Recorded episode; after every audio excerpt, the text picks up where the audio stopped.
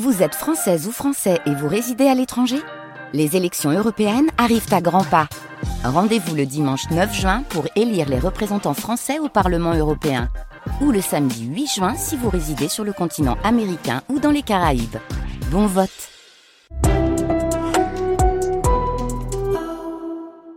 Toute l'actu d'Internet avec Réseau. Cette semaine dans Arnaques Crimes et Putaclic, le thème c'est les zones de non-droit, ces espaces d'internet qui semblent échapper à tout contrôle et qui viennent de la capitale mondiale du hacking et de la cybercriminalité, la Russie. Jeudi, on parlera de chat roulette, mais aujourd'hui, c'est arnaque, crime et putaclic, mystère et boule de Telegram.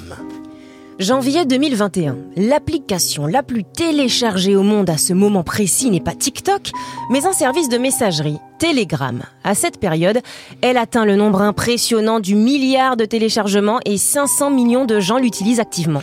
Pourtant, Telegram reste un mystère, une sorte de zone de non-droit dont le nom est régulièrement cité dans les affaires criminelles. Dealers, hackers, proxénètes, arnaqueurs, crypto-gourous, hommes politiques de tous bords, monsieur et madame tout le monde, Telegram, c'est la messagerie des secrets. Des canaux obscurs, des discussions secret-défense. Pourtant, sans aucune pub et accessible totalement gratuitement, on ne sait vraiment pas comment Telegram gagne de l'argent.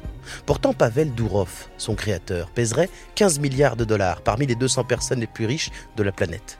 Dans un monde où le bien le plus précieux et lucratif, c'est les données personnelles, qu'en est-il de Telegram ? Son fondateur, qui est-il ? Quelle est son raison ? Nous allons essayer de le comprendre, mais pour ça, il faut faire un bond dans le temps. Bienvenue en Russie. Nous sommes en 2006 et Pavel Durov a 22 ans. Aidé de son frère Nikolai, il monte un site de partage, un réseau social russe. Son nom, VK pour VKontakte. Il veut clairement créer un Facebook russe. Partage de vidéos, de photos, de textes. VKontakte devient rapidement un succès.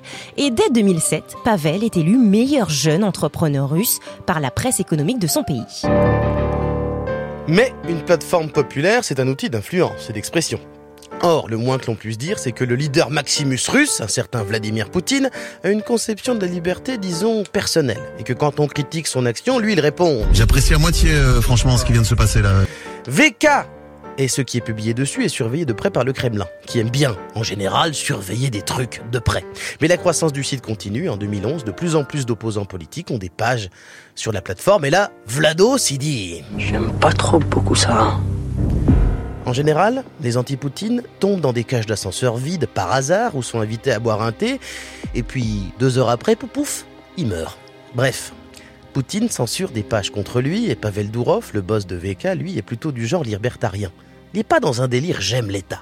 Alors il participe aux manifs anti-censure à Moscou et publie des photos de lui qui fait des doigts au pouvoir. Monumentale erreur. Pendant 3 ans, Pavel va se faire harceler par l'État russe et forcé de démissionner en 2014 pour partir s'exiler dans les Caraïbes.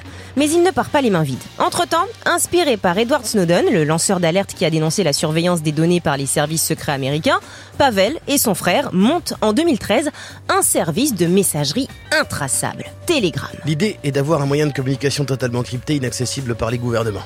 Et Telegram, lors de plusieurs mouvements populaires à Hong Kong, en Biélorussie et partout dans le monde, va être adopté pour communiquer secrètement. Gratuit, sans aucune pub, l'appli ne cesse de gagner des parts de marché, d'autant plus que toutes les autres plateformes sont accusées de faire n'importe quoi avec les données. Pavel, lui, veut se vendre comme le défenseur des libertés. Oh ouais. Si l'histoire s'arrêtait là, on dirait simplement bravo. Il existe sur Terre un réseau social éthique et démocratique. Mais évidemment, tout est toujours plus compliqué. Et le fonctionnement opaque de Telegram en fait un espace très difficile à décrypter. Dans cette obscurité, plusieurs épisodes de son histoire montrent que Telegram n'est pas un travail philanthropique. En 2017, alors que les crypto-monnaies sont en train d'exploser, Telegram, qui veut se monétiser, lance The Open Network, sa propre blockchain, et parvient à lever des milliards via un système de prévente opaque. Plusieurs agences de régulation s'inquiètent. D'où viennent les fonds ? Est-ce que l'appli utilise la crypto pour aider à blanchir des milliards venant d'opérations criminelles ? Chez Telegram, on dit « on reste flou ». Et on paye des amendes, on rend un peu d'argent. Jusqu'à aujourd'hui, The Open Network échappe à toute forme de contrôle et de transparence.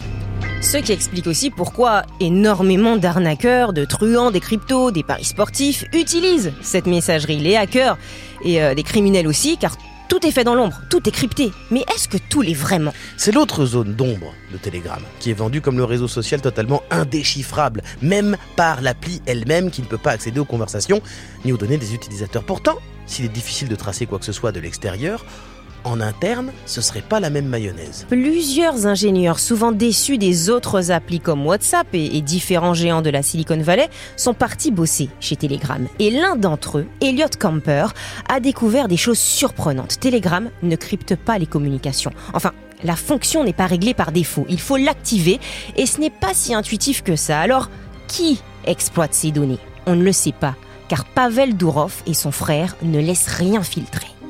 Explorer l'application Telegram se conclut souvent par des questions et peu de réponses. Mais pour ceux qui se demandent si Pavel n'est pas en sous-marin en train de travailler pour le Kremlin, on sait que non. D'ailleurs, Pavel est né russe, mais depuis son exil, il a acquis 2 nouvelles nationalités. Un passeport de l'île de Saint-Kitts-et-Nevis, dans les Caraïbes.